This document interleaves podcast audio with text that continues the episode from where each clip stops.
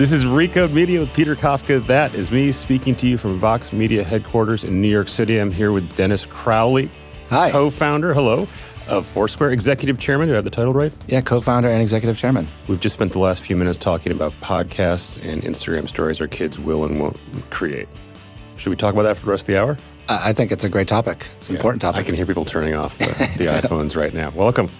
Uh, yeah, thanks for having me on the show. Nice to see you again. I saw you this spring in Austin at South by Southwest. You Yeah. were there a little bit unwillingly, I think, to celebrate uh, the 10th anniversary of Foursquare. I wouldn't say unwilling. It's just like I, I like being home. I like being with the kids. Yeah. Yeah. And I, It was we- fun. And we met late at a bar. We bumped into each other late at a bar, as one's supposed to do in Austin. At the Driskill Hotel. Yeah. Which is where all the cool kids like us hang out. Used to be where the kids, and now we're old, and so we were there So we anyway. don't know any different. Yeah. Yeah. Um, I want to go a little bit back and forth in, in time and talk about creating Foursquare and what it was like, sort of in that very particular moment in time Mm-hmm. for a few years when you guys were a giant deal, or at least covered as if you were a giant deal. Um, what you're doing now. Let's start with what you're doing now. You created Foursquare 10 years ago. Yeah. You're not running it day to day. no, I'm executive chairman. Uh-huh. Uh, in 2016, uh, I asked Jeff Glueck, who was our COO, to be the CEO. And uh, you know he stepped into that role. He's been doing a great job. This is during our transition from being a you know B 2 C company, consumer apps, to being more of a B 2 B enterprise SaaS company. So let's, let's unpack that for one second. If you if you've never heard of Foursquare, which is Oh, yeah. possible, Yeah. uh, this was an app where you would tell people what you were doing. You would check in. Yeah, it say was- I'm here.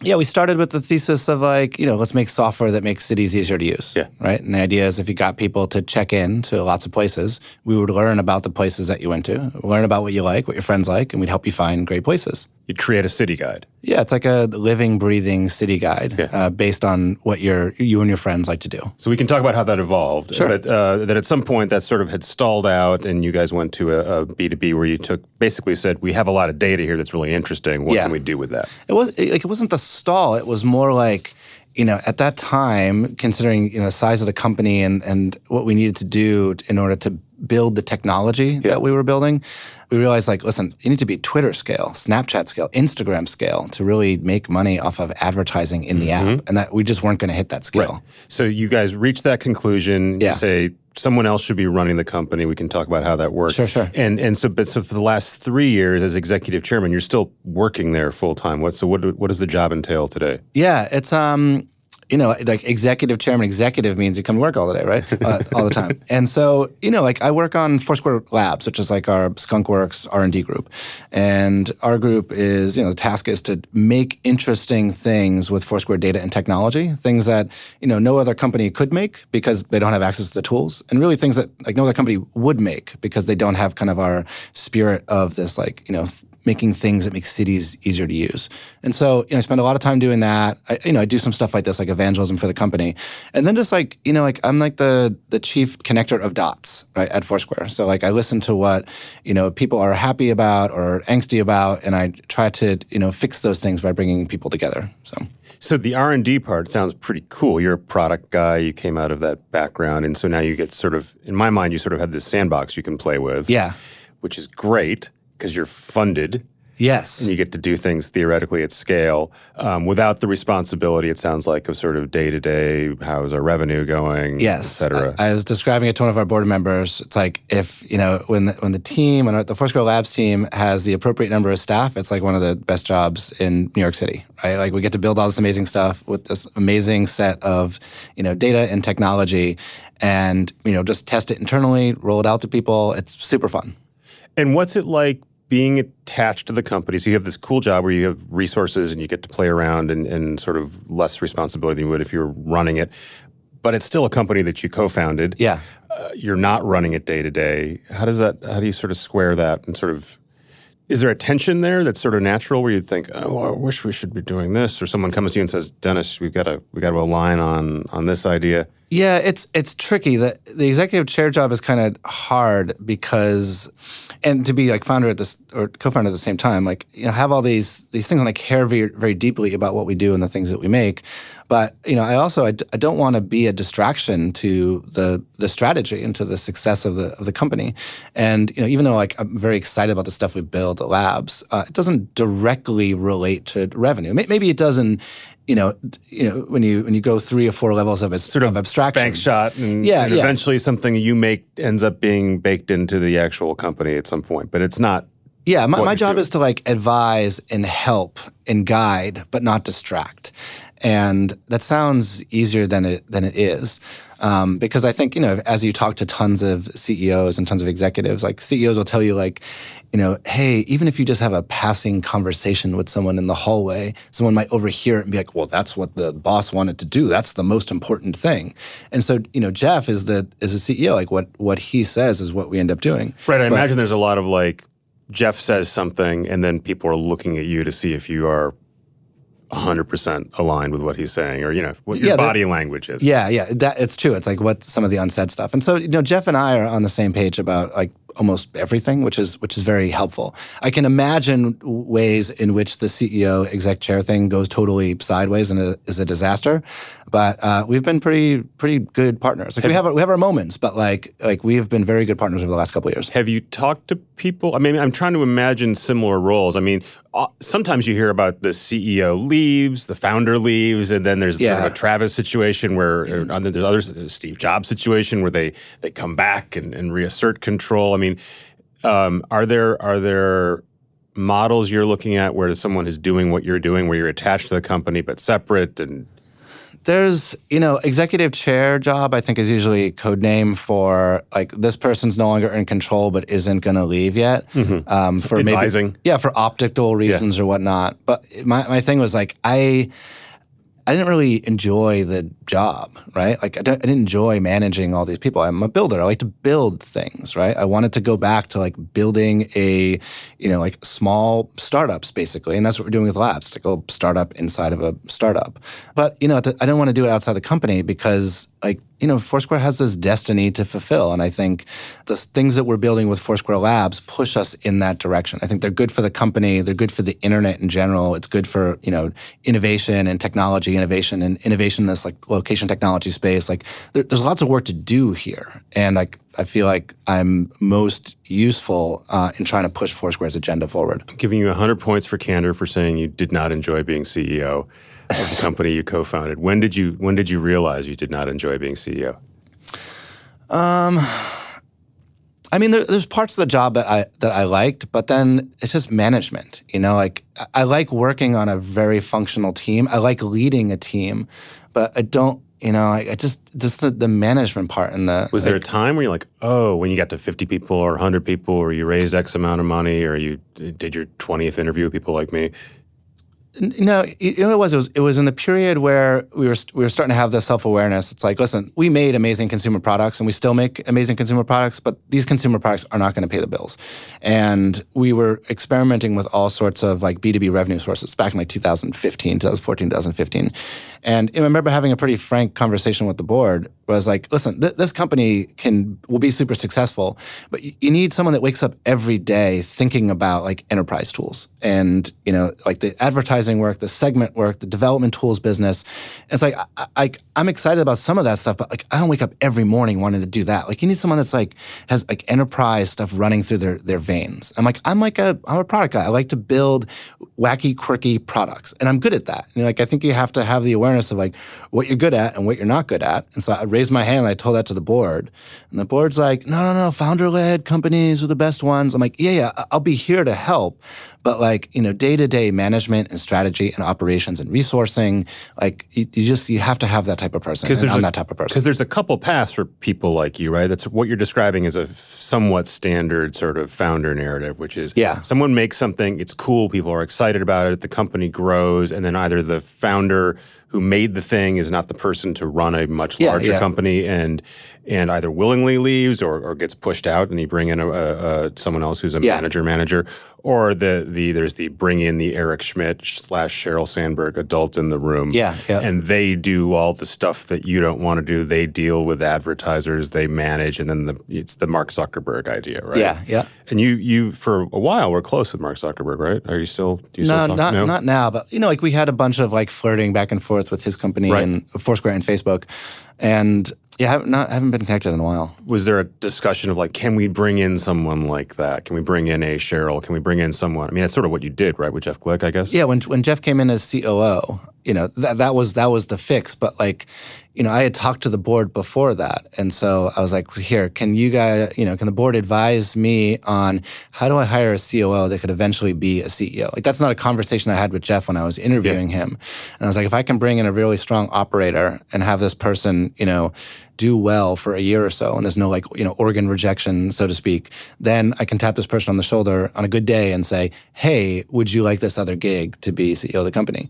And it's like you know that's, that's a big that's a big deal. And then you know even after I proposed that to Jeff, I think it took almost like you know six months to get Jeff in, and then it was like you know he, he was at the company for like ten months, and then we worked together for like ten or twelve months to get a strategy for the for the transition. But for that you know from the moment that I talked to the board about I don't know if I'm the right CEO for this company for the long term, uh, to the day that I stood up on stage at the company meeting and I was like. Listen, I got some news to share with you. That was that was two years. Like, that's like the biggest, most intense project I've ever worked on. It's a long gestating thing. Yeah, it's it's just not like you wake up one morning and you're like, you know what, I just don't feel like being CEO today. It's like, I mean, there's a there's a lot of planning and strategizing and comm stuff, internal comms, external comms, fundraising, board, every, you know, it's just a lot of work.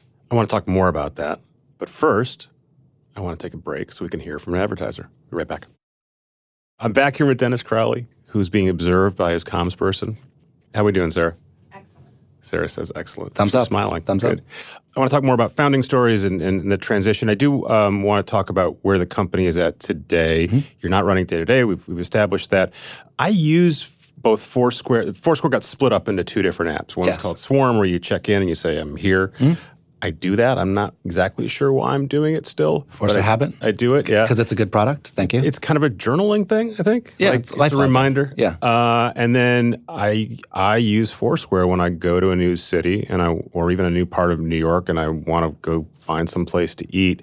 It's a really really good recommendation. it's a really good product. Yeah. It's way better than Yelp. If you're using Yelp to figure out where to eat, you've screwed up. You should be using. Thank you. Foursquare. That's a great compliment. Thank you. I, I've I've issued this compliment multiple times on Twitter, and whenever I do, I get a lot of retweets from the hardcore Twitter uh, Foursquare fans. Excellent. I do think about it a lot because you are often telling me that the app often says, "Hey, you should turn on your your notifications or Mm-hmm. your your um, what am I the uh, location awareness Yep. full time. You should Yeah. do that. It will help you." Always allow. Yes. and I never want to do it. Mm-hmm. And partly because I think it makes my phone work less good than it should. You'll take issue with that. And also, I think I don't know. You don't need to have that data. I'll give you the data when I want to give that data. I'm not es- especially paranoid about Mm-hmm. that stuff, but I am thinking now in 2019 when there's a big discussion about privacy and scraping data and what are Google and Facebook using to target me. There's a lot of talk about regulation. How you think Foursquare fits into that conversation? Because on Yeah. the one hand, there's at least for me there's an active trade right like mm-hmm. i'm going to tell you something about where i am or where i'm going you're going to use that data to help fund the company and in return you're going to give me information that's a fair trade i'm aware of what's going on Yeah, I would take that one step further, right? Where it's like we, you know, we want to provide value to the user. It's just don't. It's not like you know, in addition to hey, we we have information um, or data about you, and we can use that for advertising purposes. Like I, I want to know like what coffee shops your phone went into, so that I can recommend you a similar one Right. when you go to Tokyo or San Francisco. and it used to be that the business the, the, the idea was you were going to fund the business with advertising i think there are probably still ads in there Yeah, well, advertising inside the app, Inside the like app. promoted tweets or stuff like that. but your real business is collecting all that data and then selling it to someone else who can use it right Uh, packaging it in advertising segments that other folks can use for targeting or attribution. Yes. Is that is that the main business, or is it data they're using for research purposes? What's where, where does uh, you create this corpus? Right. That's Yeah. The, that's the the tech word. I, do we? I don't know. We never use the word corpus. The other guys do. Yeah. Okay. Now they all say surface. I mean, it's a different term. Surface? This is the Facebook term. now, if Okay. you want to t- Yeah, talk about it, building a new those thing. um, but the point is, it's it's the the data that I'm generating, and Yeah. Mm-hmm. and however many millions of other people are still using the app. What happens to that data? How do you make money from that data? Yeah. So, you know, like big chunk of our understanding is just like, you know, the, the places that phones go to. And so we're not necessarily interested in like the path that you move through the city. We're interested in the stops, right? And the stops being, we call them visits. And the visits are like, oh, you went to a coffee shop and the coffee shop was called Starbucks. You went to, uh, you know, went to a movie theater, you went to a men's clothing store. And then we can use that data to reach them with advertising or to measure how effective your advertising was through attribution products. So it's still an ad, it's still b- being primarily used for people who want to eventually reach consumers via advertising. Yeah, it's like it's you know the marketing technology in a sense. Like that's one one part of the business, right? There's another part of the business that's all about uh, developer tools, right? And so that includes everything from the Foursquare Places API, which has you know 110 million places in it, uh, and so companies like. Uh, you know, Uber might use that, or uh, Twitter uses that, or Samsung uses that, or Apple uses some of the data occasionally. Uh, you know, to to make their products better, right? There, it's, it's not our map of the world in terms of in terms of maps, but it's our POI data set. Uh, and then we have technology that we POI license. is? POI uh, places of interest, right? So dot dot. They're not our maps, but there are dots on those maps. Uh, and then there's the technology licensing, which is super interesting to us. As you know, I think the core piece of technology that we built at Foursquare is this thing called Pilgrim, uh, and Pilgrim is a couple lines of code um, that we've now packaged up as an, an SDK. And you know, we run it in our apps, the City Guide app, the Swarm app, uh, and there's a bunch of other developers that are um, have it in their apps as well. And you know, if you're running the Pilgrim, the Pilgrim engine, when you bring your phone into a place and that phone stops, we can you know we can tell the app, hey, this phone just walked into a coffee shop. The name of the coffee shop is Think Coffee, and has this phone ever been to this place before? Like, is this a familiar place? Is this an unfamiliar place? Which is a really like critical piece of technology if you want to build contextual aware applications, right? So, you know, apps that change based upon where you take them, apps that change based upon where you've been, or apps that can maybe predict the types of things that you'd like to go to in the future. And like a big bet for the company, even going back to like, you know, trying to get this stuff work in 2012, 2013, 2014 is like the future of mobile applications are like, you know, mobile apps that do work for you, right? That do work for you when you are out in the real world. And a critical part of that is understanding like who you are. So what you're describing, uh, software slash hardware that tracks where you're going, Yeah. Tells you information about where you are, Yeah. tells other people information about where you are. Five years ago, the conventional tech wisdom was like, "Of course we're doing this. Yeah. Of course, you know there was always a you know an ad version of this where you walk by a Starbucks and your phone pings you and tells you to come in and get a free latte. Mm-hmm. Yeah. and it was everyone just sort of nodded and said, "Of course." 2019, culturally, politically, people get freaked out when you have these conversations, or at least people talk about my, my phone spying on me? Yeah. Is, fa- is Facebook listening to my conversations? Yeah. And it turns out actually they are, uh, even though they said they weren't forever.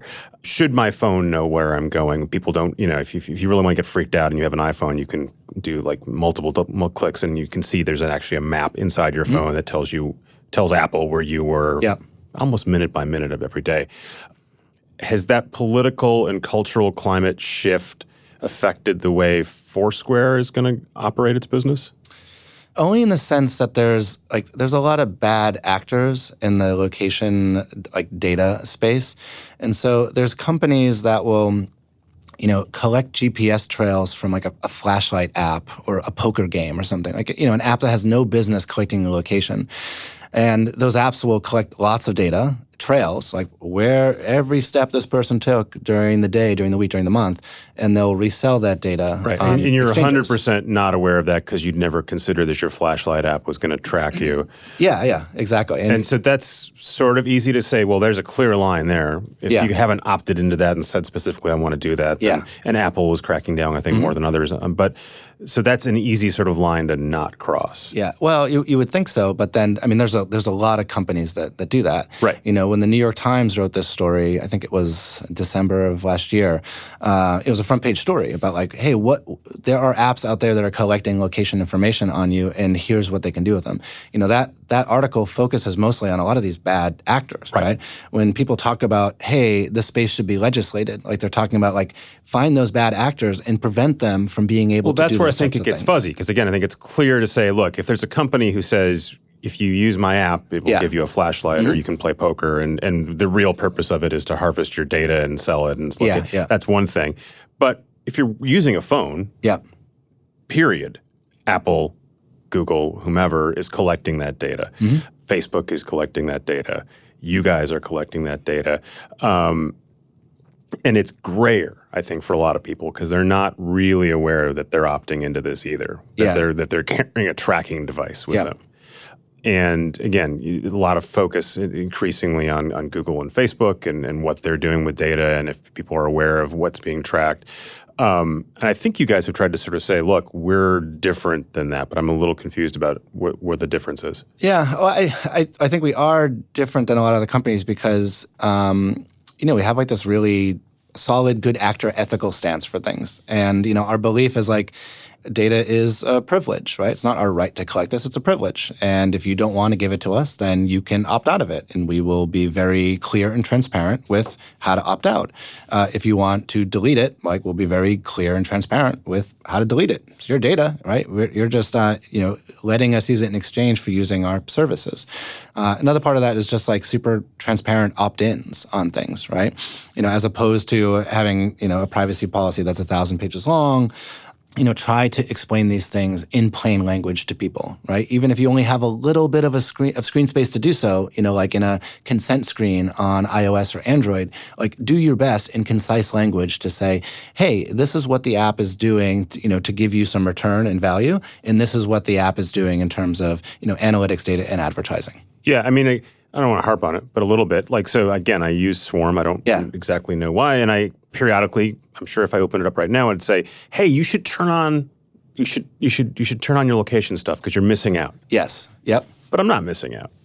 You are. Your life log will fill in automatically. You don't have to check in every place. Like Yeah, that's but- a but vision that's- of that product. Yeah, but I don't. I'm I'm choosing when to check in, and I don't check in at the liquor store because I think probably I should check in. I, at some point, the fact that I've checked into a liquor store many many times Yeah. is probably not good for me.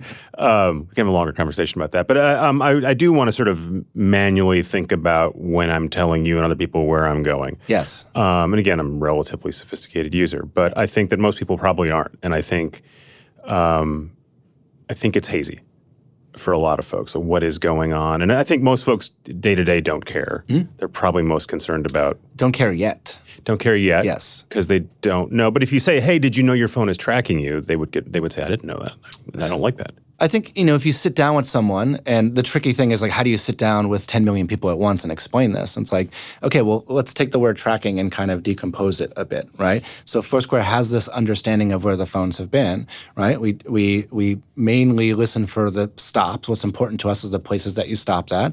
You know, the stops that we generate, you can see them in the app. It's a core part of Swarm. It's a core part of the Foursquare experience, the City Guide experience. And then, you know, in terms of how we use those stops, like they are anonymized down to your mobile ad ID on your phone and put into different segments uh, with, you know, thousands or millions of other users that then advertisers have access to. I think like when you get down to the point where like some shifty third party folks are like, oh, well, yeah, I have a mobile ad ID. Can you tell me all the places that they went to?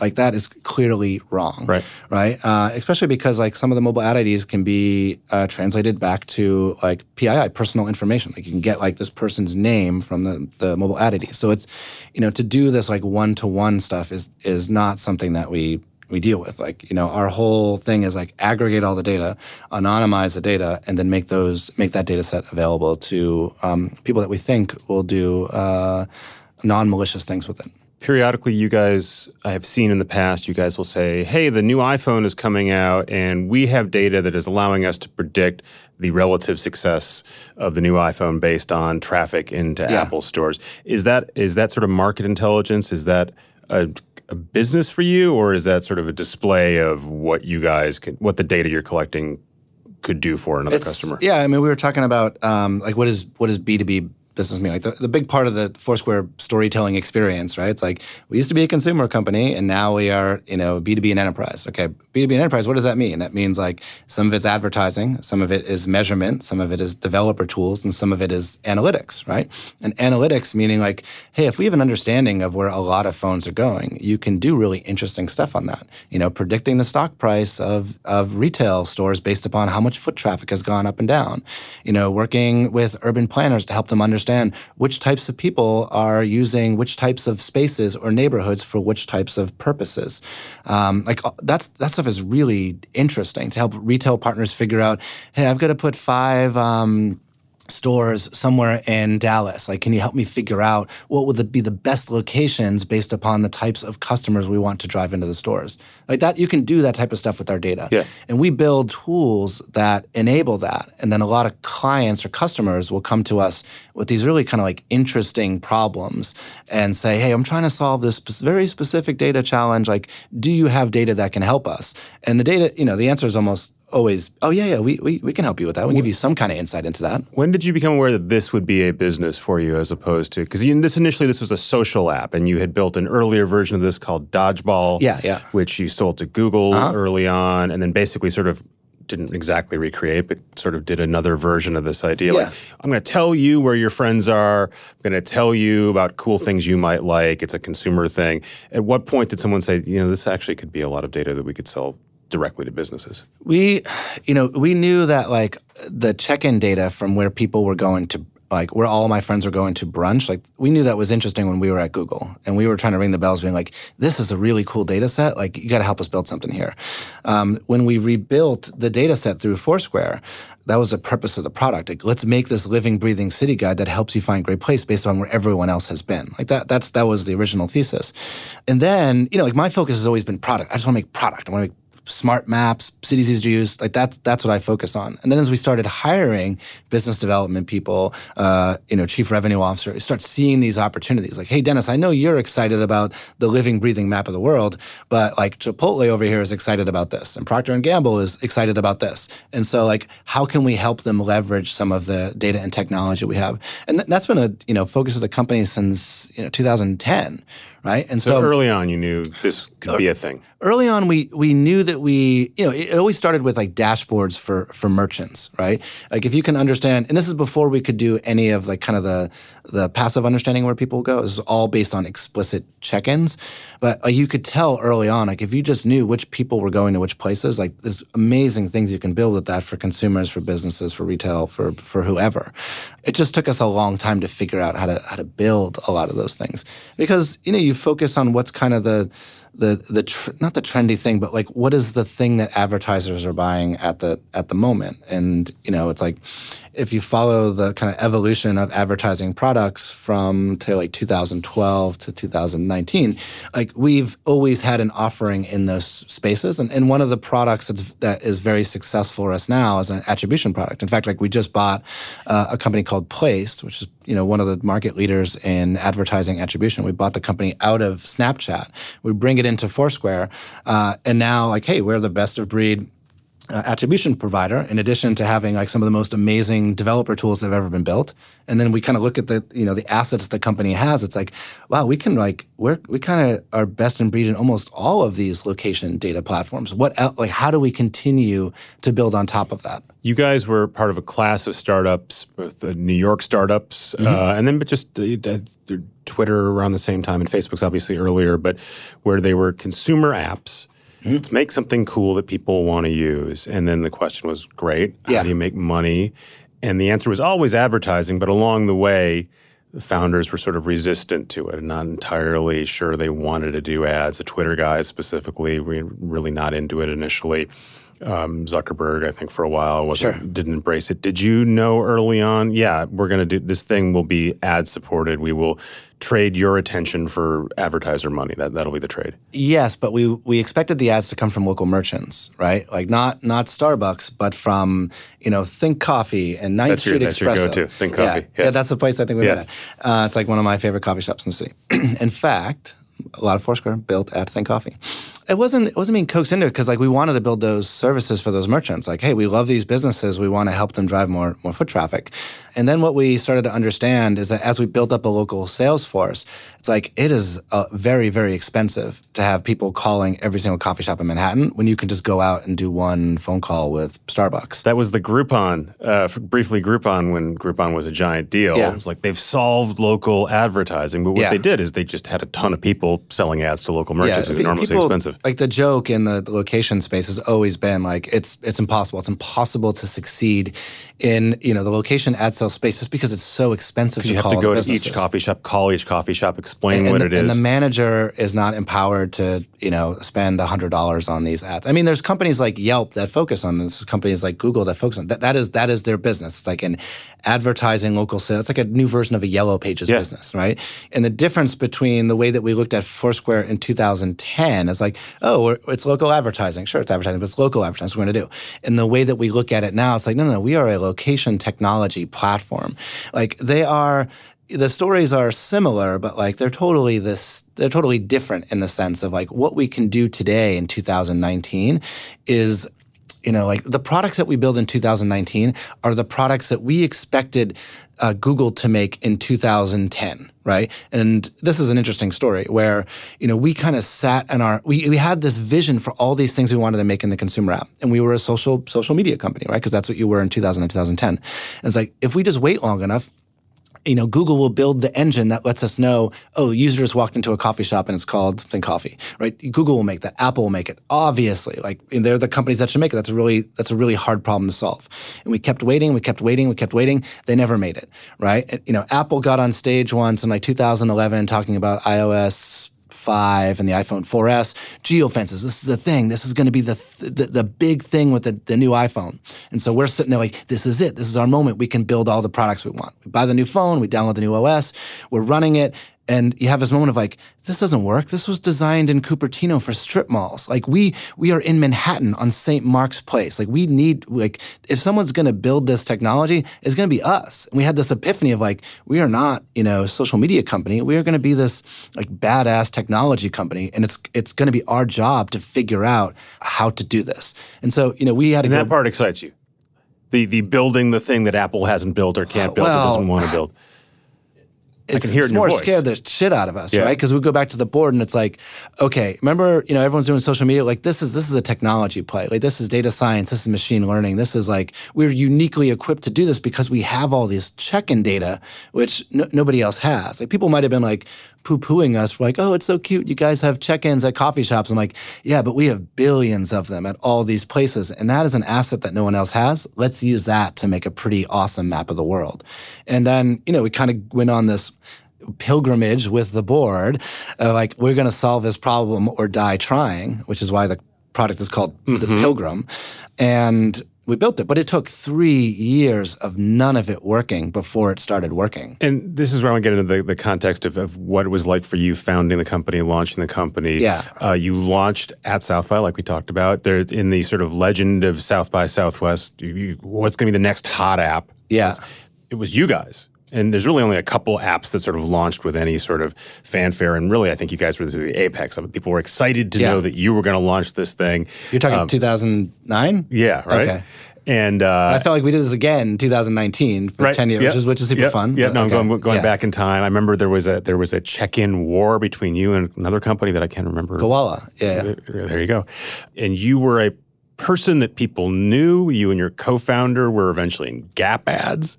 Gap a Gap true. ad. You That were in a. Best Buy ad. I was I was looking at coverage from the the Gap This, ad. this, is, part of the conversation not really necessary. this is very in funny. my opinion. This is this tells you everything you need to know. This is a mashable description of the ad campaign.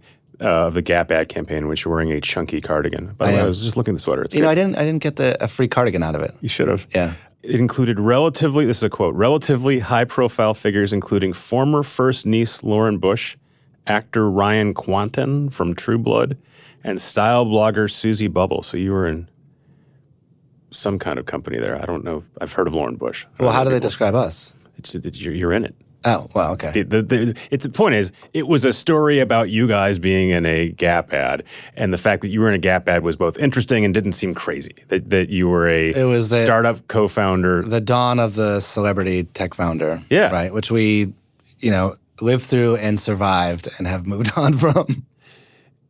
It is really interesting, right? It seemed sort of natural at the time, at least in the little bubble that I was in, that of Yeah. course the people who are founding these companies would be famous. Mm-hmm.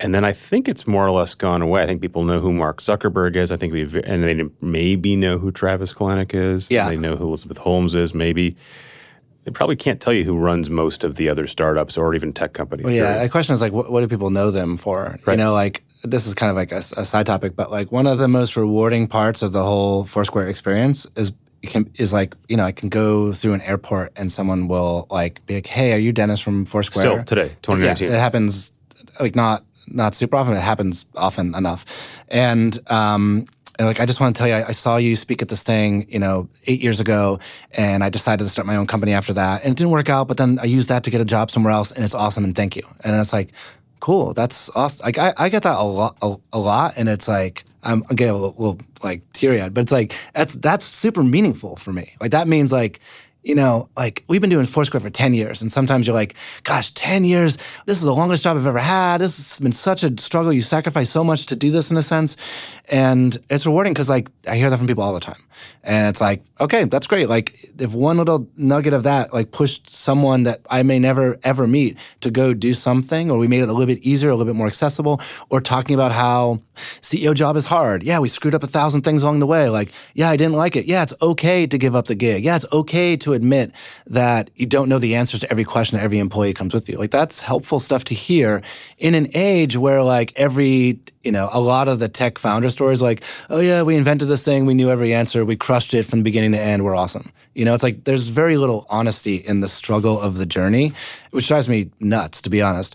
Um, and so the fact that like our story is associated with like the the realism and the honesty of like, yeah, it's been a fucking drag through this whole thing, but like we are almost at the other side of it. Like we made this thing work. Like we survived, we thrived, we reinvented, we went through every hurdle you could possibly do, and like we're still kicking ass in New York Tech ten years later. Like that's that's rewarding. What was it like being much more famous for a couple years, where people were many more people were stopping you on the street, um, or there was a period where like uh, Business Insider would would track everywhere you went uh, and run. Dennis Dennis Crowley is spotted in Silicon Valley. Here, here he is next to an expensive car. Remember there was a picture of that.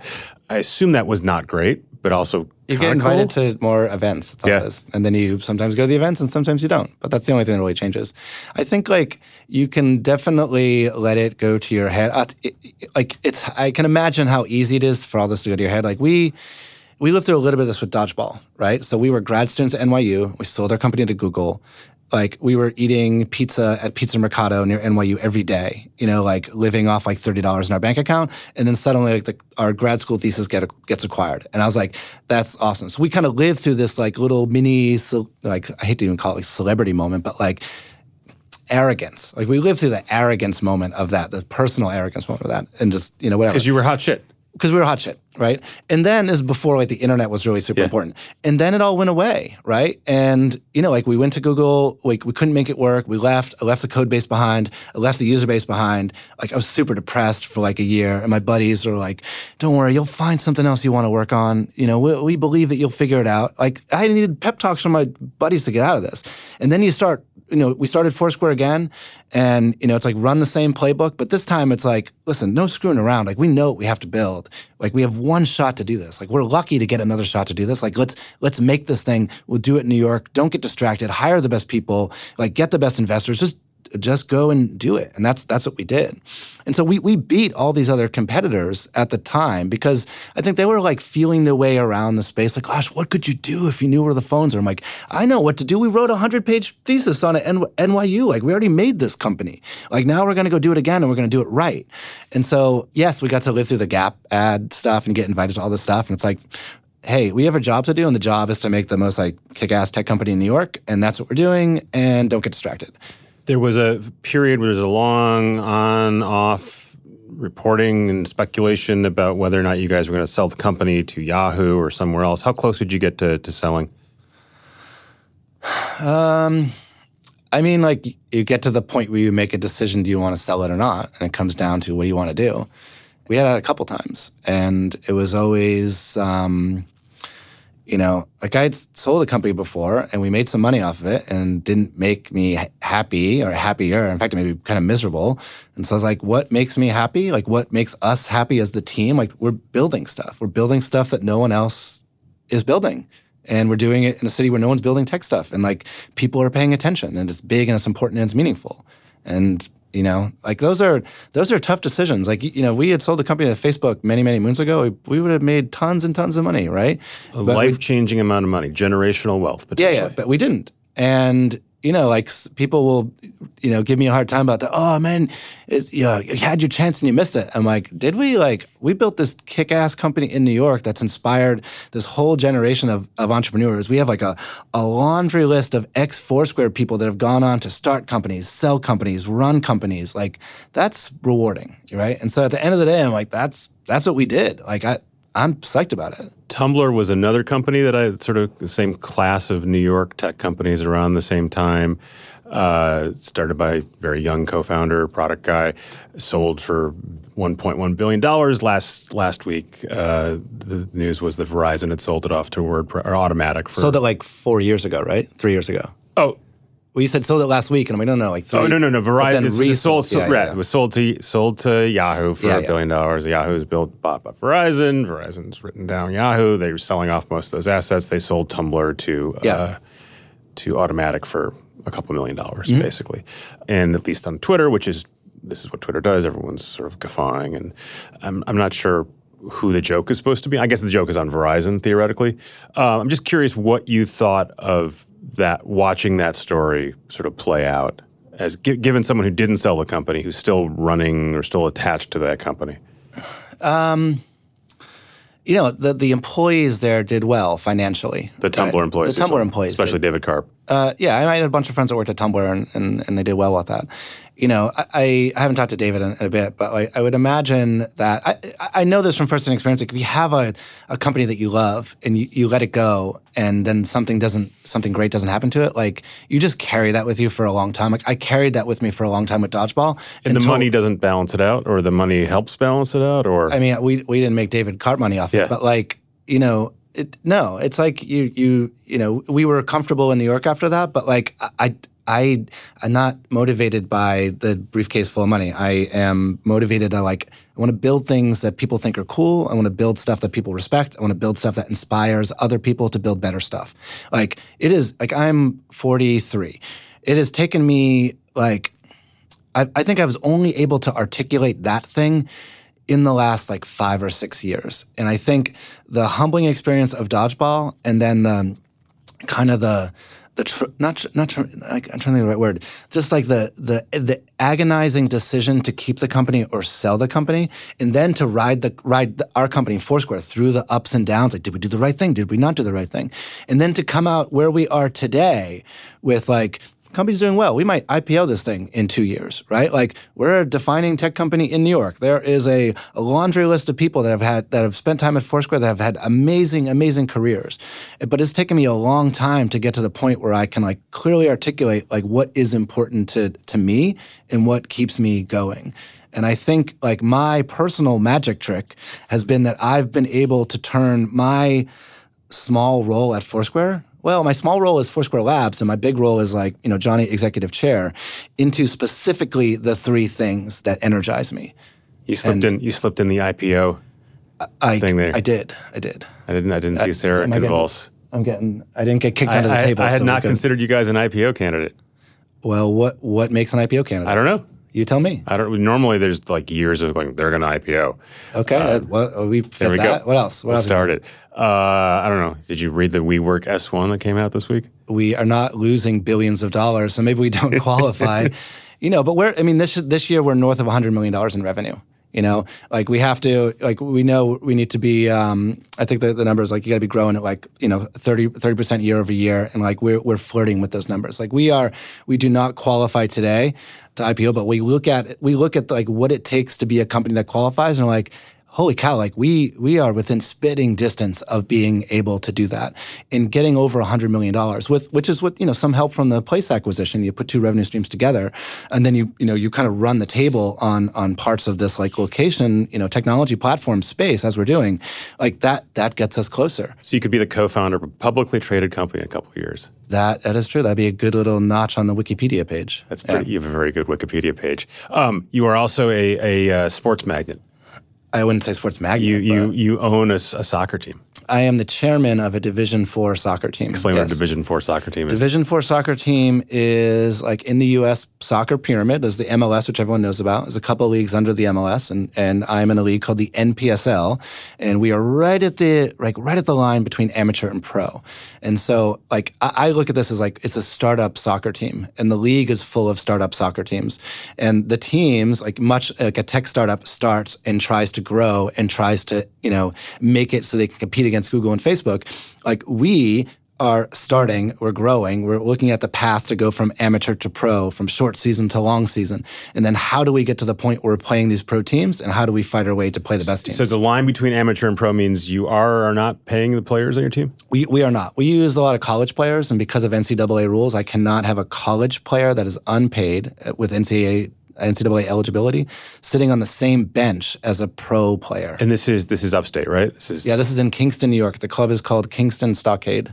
And I'm, I'm going to see them sometime. You should come on and see it. Awesome. I, we, yeah. we, we, talked in the spring. He said, you should come see him. I said, great. And then I realized it's a very short season. It's a super short season. Yeah. yeah. And then I'm on the board of the league too. And so, you know, in addition to wearing my like strategy and vision hat for Foursquare, I wear my strategy and vision hat for the, the league, which is like just super fun pretty cool to own a soccer team. It is very cool. It's also a lot of work. Right? Yeah. And so we have an amazing army of volunteers and, and supporters that help make this thing happen.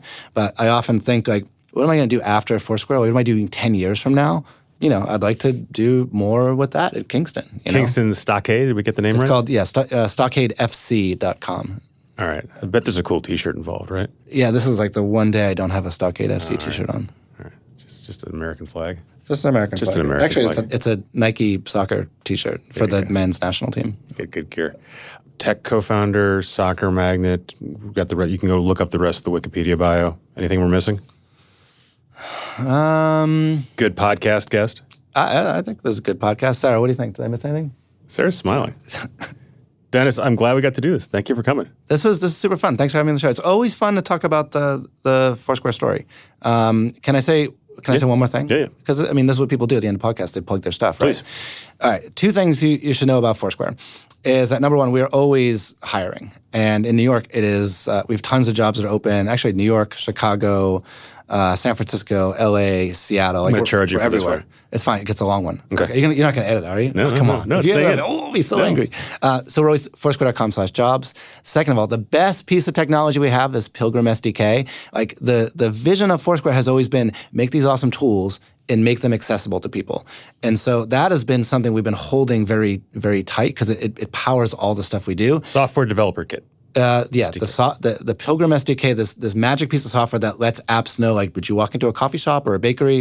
It's going to be hugely important for AR, could, uh, and hugely important for augmented, um, like for for agents and software agents, intelligent agents, all that stuff. Location based games, like we're going to make that available for everyone to use in the nearest future. That's probably the biggest thing that we will have done as a company, and we'll probably talk more about it. But like that is that's a big deal. Okay, so you can go to Foursquare.com and learn more about that. You're smart. Uh, you can yeah. figure it out. If you know what an SDK is, you're going to figure yeah, out you, to get you, yeah, or just find me on Twitter and I'll tell you how to get it. Find Dennis on Twitter. Find him at Think Coffee. Um, thanks to you guys for listening. Thanks to Golda and Jelani and Joel for making this sound even better. Thanks to our advertisers. Thanks to you guys. We will see you next week.